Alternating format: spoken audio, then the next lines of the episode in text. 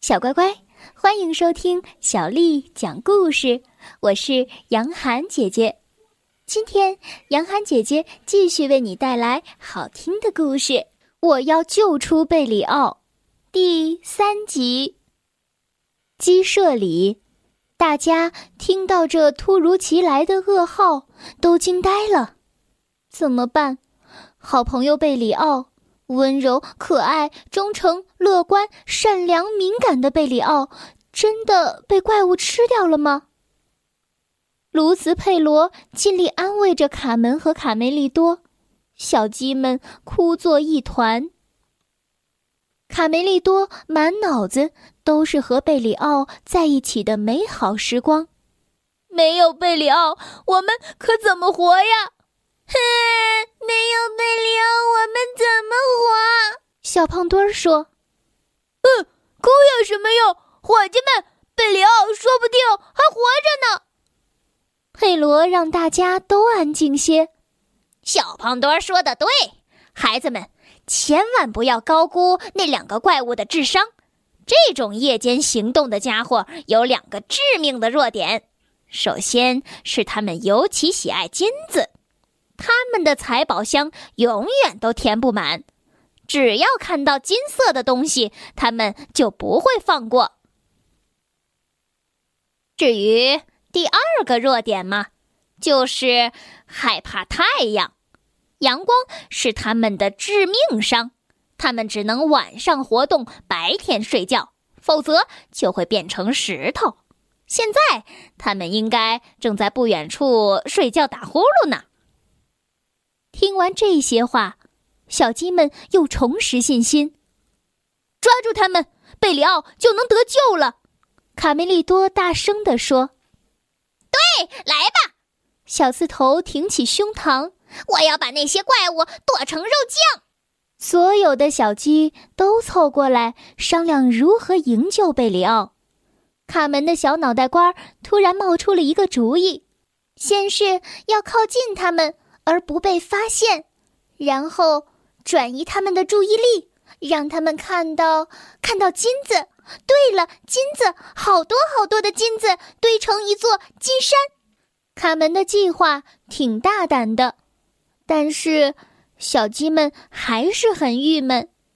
除了几个鸡蛋是黄色的，上哪儿去找那么多金子来转移这两个发疯的怪物的注意力呢？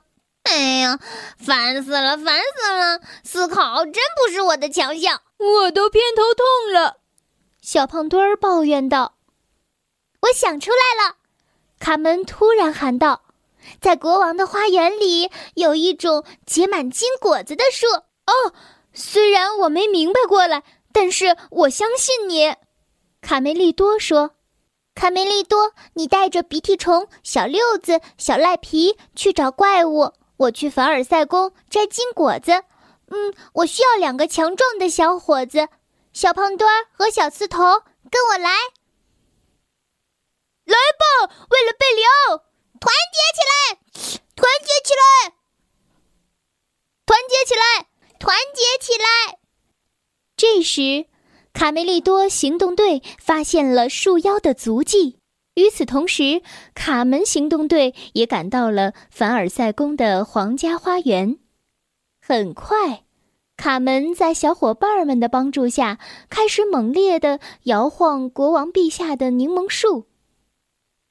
它们长得真好看，但一点儿也不好吃。呸呸！小胖墩儿嘟囔着：“老土了吧？”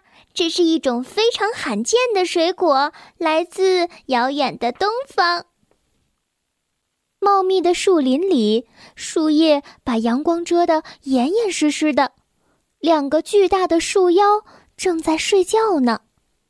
卡梅利多和小伙伴们吓得血液都快凝固了。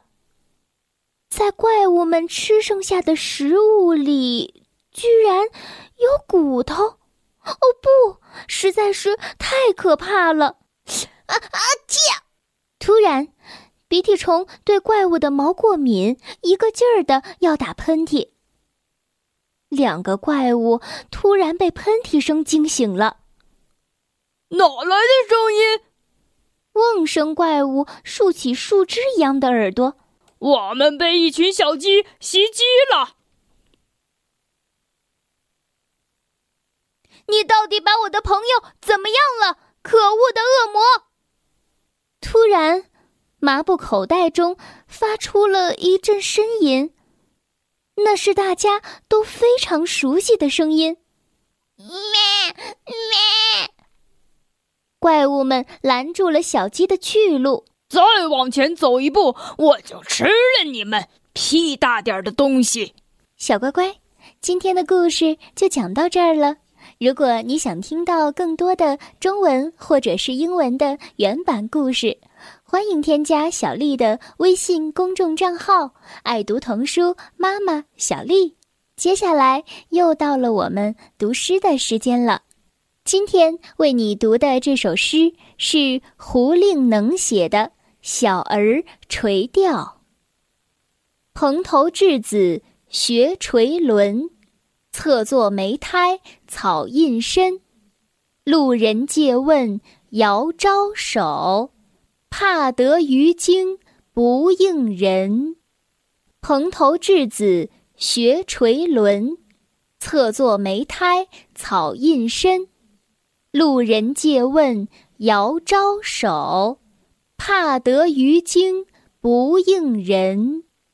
蓬头稚子学垂纶。